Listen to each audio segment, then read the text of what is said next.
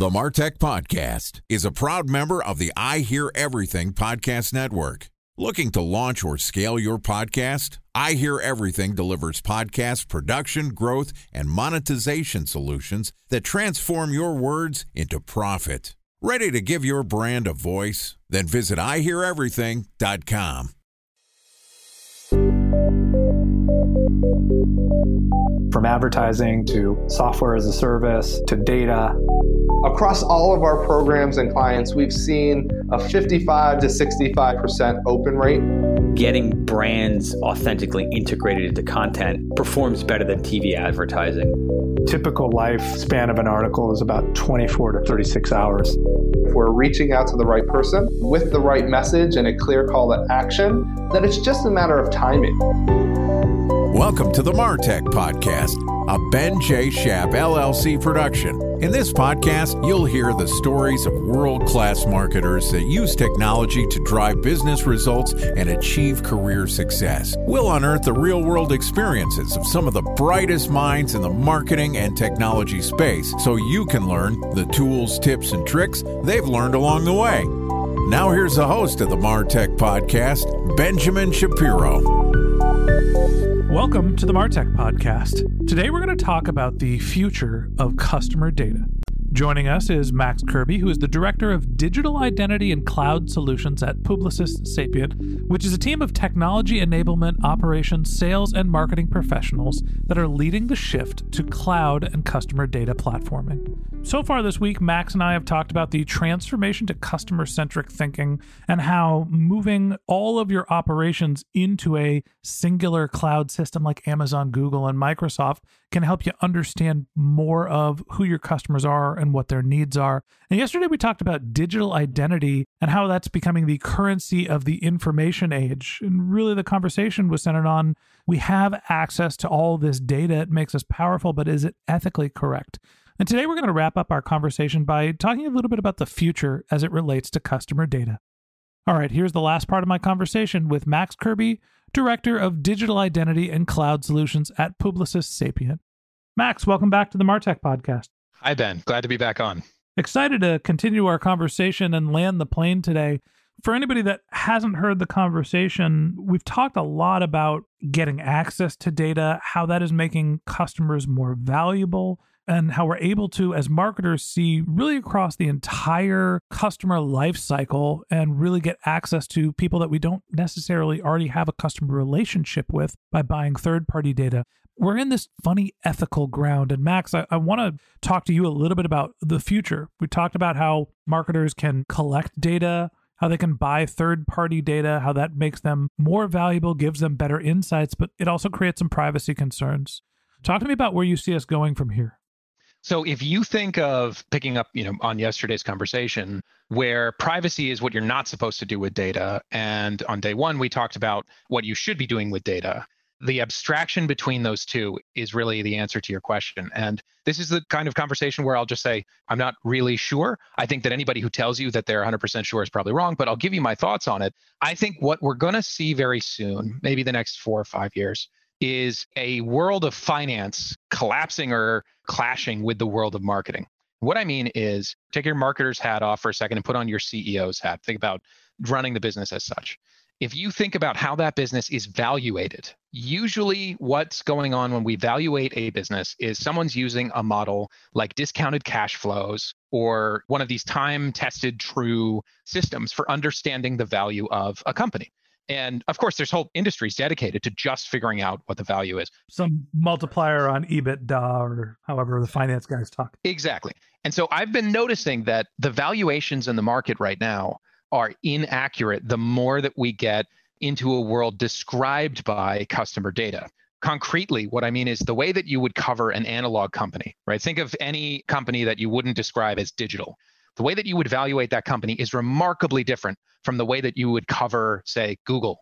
Remarkably different. And that's because Google is based off of these key performance indicators and objectives that an analog company doesn't really have. It doesn't really apply. The best example, I think, is monthly active users. Your shampoo brand probably doesn't have monthly active users. And by that, I mean it does, right? It does have monthly active users. It has people who are washing, rinsing, and repeating if they follow your directions. Yeah, nobody's counting how many people are using Pert Plus. They're Exactly. counting purchases. That's right. So usage basis, right? That's something that only really digital always on companies can do. And it's one of the objectives that we aim at whenever we work on one of the digital transformation projects. If you work on the full spectrum of offerings that we bring you, we are aiming you towards a world in which you are going to be evaluated based on the signals that you understand and that you can take action on. And the signals that you understand that you can't take action on, you're going to monetize you're going to offer them to other companies in some meaningful way because they don't necessarily match your operations. That's really what the big platforms that have built the internet have done is they've created giant systems to collect as much data as possible figure out who it's valuable to and then monetize it to those people. And they've since been able to bridge out into all sorts of other businesses using the same data set I'm Amazon and I have an Amazon.com massive retail graph, one of the best in the world. And now I can start to get into pharmaceuticals or news content or video streaming. And it's the same data set in the background that's powering all of this. And that is disrupting this idea of looking at the operations of a company as its most valuable asset and the one that should describe its value as a company. What we should be looking at, and I think this is a, a call to marketers to realize the true value of what you're doing what we really should be looking at to value companies is what customer intent are they capturing? Can they supply that demand? And if you can, then we're going to say that you're probably a more valuable company and your stock price should be higher because you're a more valuable investment. So, in the next four years, I think we're going to see that paradigm shift in finance as Wall Street, who aren't marketers, aren't necessarily technologists, at least the way that we would describe them on the Martech podcast, right, Ben? They're going to start figuring this out. They're going to they're going to get a clue that the ability to understand your customers is the primary function in a digital economy. The rest is sort of details about how you supply that demand. Yeah, I mean, it's the equivalent of I'm in the real estate business, and oh, by the way, now I'm going to be able to mine all of the real estate that I own, not just to put a building on top of it, but to pull oil from the ground below it at the same time. I'm going to be able to collect data, use that to support my business, but I'm also going to have a value exchange from the data I'm able to collect from my customers. But it does bring us back to the ethical question, and we're seeing pushbacks GDPR, CCPA. Every TLA under the sun is going to come out because there's going to be government agencies starting to get involved in how and what we can collect in terms of data and how that's used. The reckoning is coming where the politicians are going to get involved in how data is collected. And talk about not being technologists in a way that we would think about it in the Martech podcast, like that's a collection of people that truly does not understand how the technology landscape works and functions. So, as you look forward into what's going to happen from a data collection, usage, and monetization perspective, you're painting a picture where, great, the data is going to become more valuable and everyone's going to start thinking about the value of their company based on the data they're going to be able to collect but there's going to be external forces that are going to hinder the collection of that data to try to protect consumers. I'm projecting and forecasting. Time for a one minute break to hear from our presenting sponsor, Mutinex. In 1919, John Wanamaker said, Half the money I spend on advertising is wasted. I just don't know which half. Well, the advertising landscape has changed since then, and instead of reaching your audience on two channels, you're probably reaching them on 20. Turns out John didn't know how easy he had it. But that doesn't mean that you should give up on striving towards marketing effectiveness. No matter how complex your marketing strategy is, Mutinex Growth OX is the market mix modeling platform that measures the impact of marketing on your bottom line. Mutinex's market mix modeling platform calibrates your insights against the latest market conditions so you can make media and marketing investment decisions confidently and quickly. Ready to take your team from I think to I know? Then join brands like Samsung, ING, and Asahi who make better marketing decisions with Mutinex. Mutinex Growth OX. Your best decision starts here. To learn more about Mutinex, go to mutinex.co. That's M U T I N E X dot co. Okay, here's the rest of today's interview.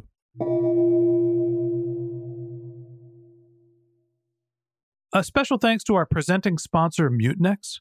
Ready to take your team from I think to I know? Then join brands like Samsung, ING, and Asahi who make better marketing decisions with Mutinex. Mutinex Growth OX, the marketing mix modeling platform that makes measuring ROI fast, easy, and cost effective. Request a demo at mutinex.co. That's M U T I N E X.co. How does that all play out? What's your thought?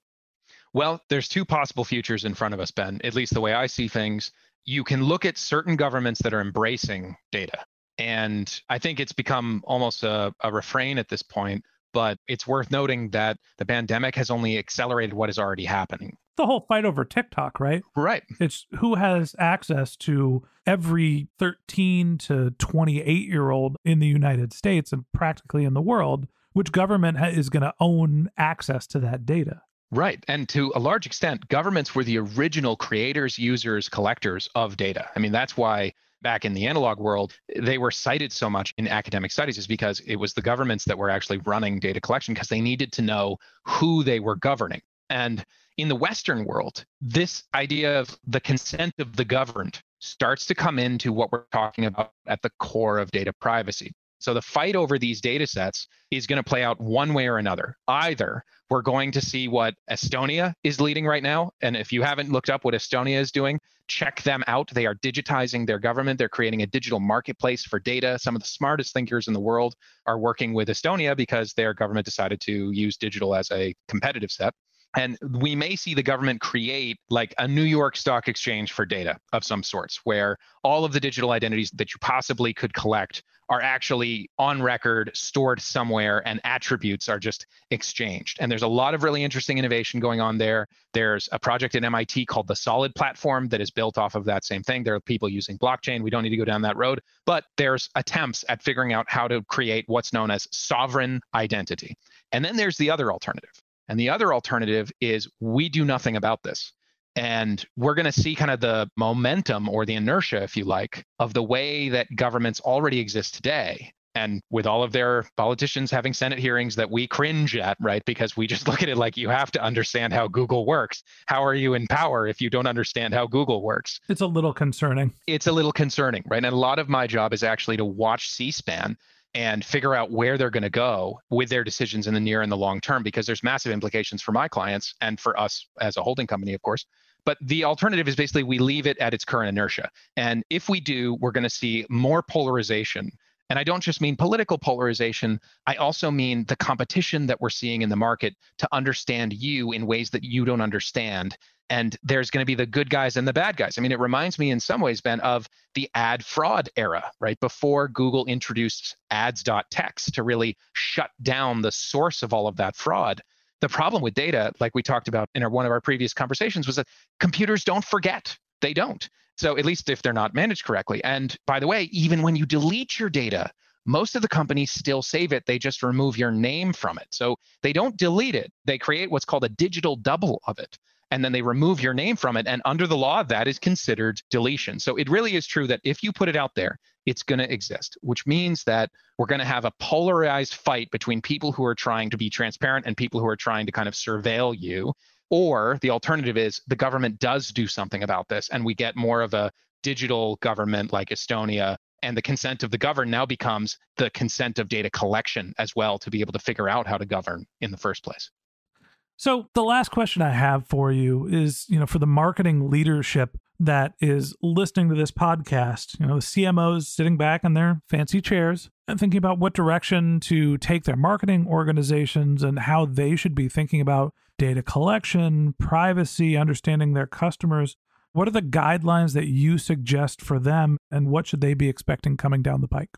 So I think there's three, but it's really two, and there's like a 2A and B. But the first one is don't forget your brand and the fact that your brand has an identity as well. I mean, we've conducted several studies now that have confirmed that the way that you collect data, what data you ask for, and your brand are all interrelated. If you ask for data that you don't need, your brand suffers. And by the way, it's only to certain customers in different ways. Gen Xers and boomers, they react very differently to data privacy than do your millennials and Gen Z folks, almost flipped in some ways.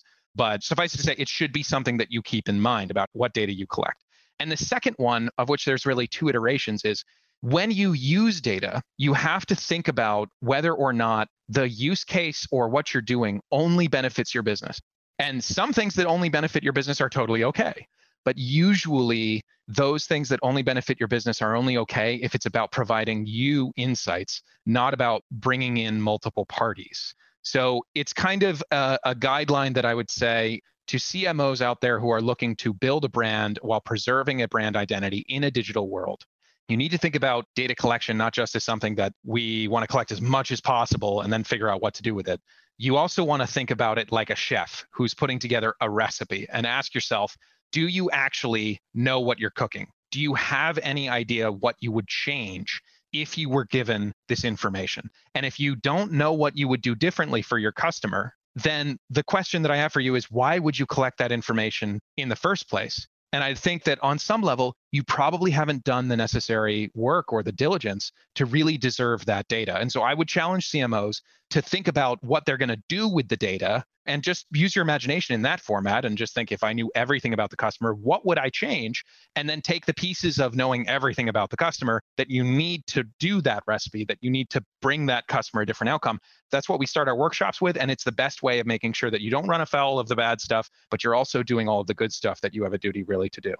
Yeah, I'll add one more piece on top of that making sure your customer or giving your customer the ability to understand what data you're collecting and how that data is being used is also incredibly important. And to me that's really where this gets complicated is you know nobody reads the t's and c's. And maybe apple's done a nice job in the iphone of saying hey do you want to give access to every photo or just one photo? Or do you want access to the data all of the time or only when you're using the app? Like those types of modifications where you're asking for data and asking for consent more in real time, I feel like become increasingly important to not only collect the right data, but also to make sure that your customers have some trust in how you're collecting and applying that data. Don't forget that anonymity is something that a lot of people value. Absolutely. All right, Max, I appreciate you having the conversation, and it's been great to have you as a guest on the show. I learned a lot from this conversation. Thanks for being a guest on the Martech podcast. I really enjoyed it, Ben. Thanks again. All right. That wraps up this episode of the Martech podcast. Thanks to Max Kirby, Director of Digital Identity and Cloud Solutions at Publicis Sapient, for joining us. If you'd like to learn more about Max, you can click on the link to his LinkedIn profile in our show notes. You can contact him on Twitter. His company's handle is Publicis Sapient, P U B L I C I S S A P I E N T, or you can visit his company's website, which is publicissapient.com. Just one more link in our show notes I'd like to tell you about. If you didn't have a chance to take notes while you were listening to this podcast, head over to martechpod.com where we have summaries of all of our episodes, contact information for our guests. You can subscribe to our once a week newsletter. You can even send us your topic suggestions or your marketing questions, which we'll answer live on our show. Of course, you can always reach out on social media. Our handle is martechpod on LinkedIn, Twitter, Instagram, and Facebook. Or you can contact me directly. My handle is Ben J. Shap, B E N J S H A P. If you haven't subscribed yet and you want a daily stream of marketing and technology knowledge in your podcast feed, we're going to publish an episode every day this year. So hit the subscribe button in your podcast app and we'll be back in your feed tomorrow morning. All right, that's it for today. But until next time, my advice is to just focus on keeping your customers happy.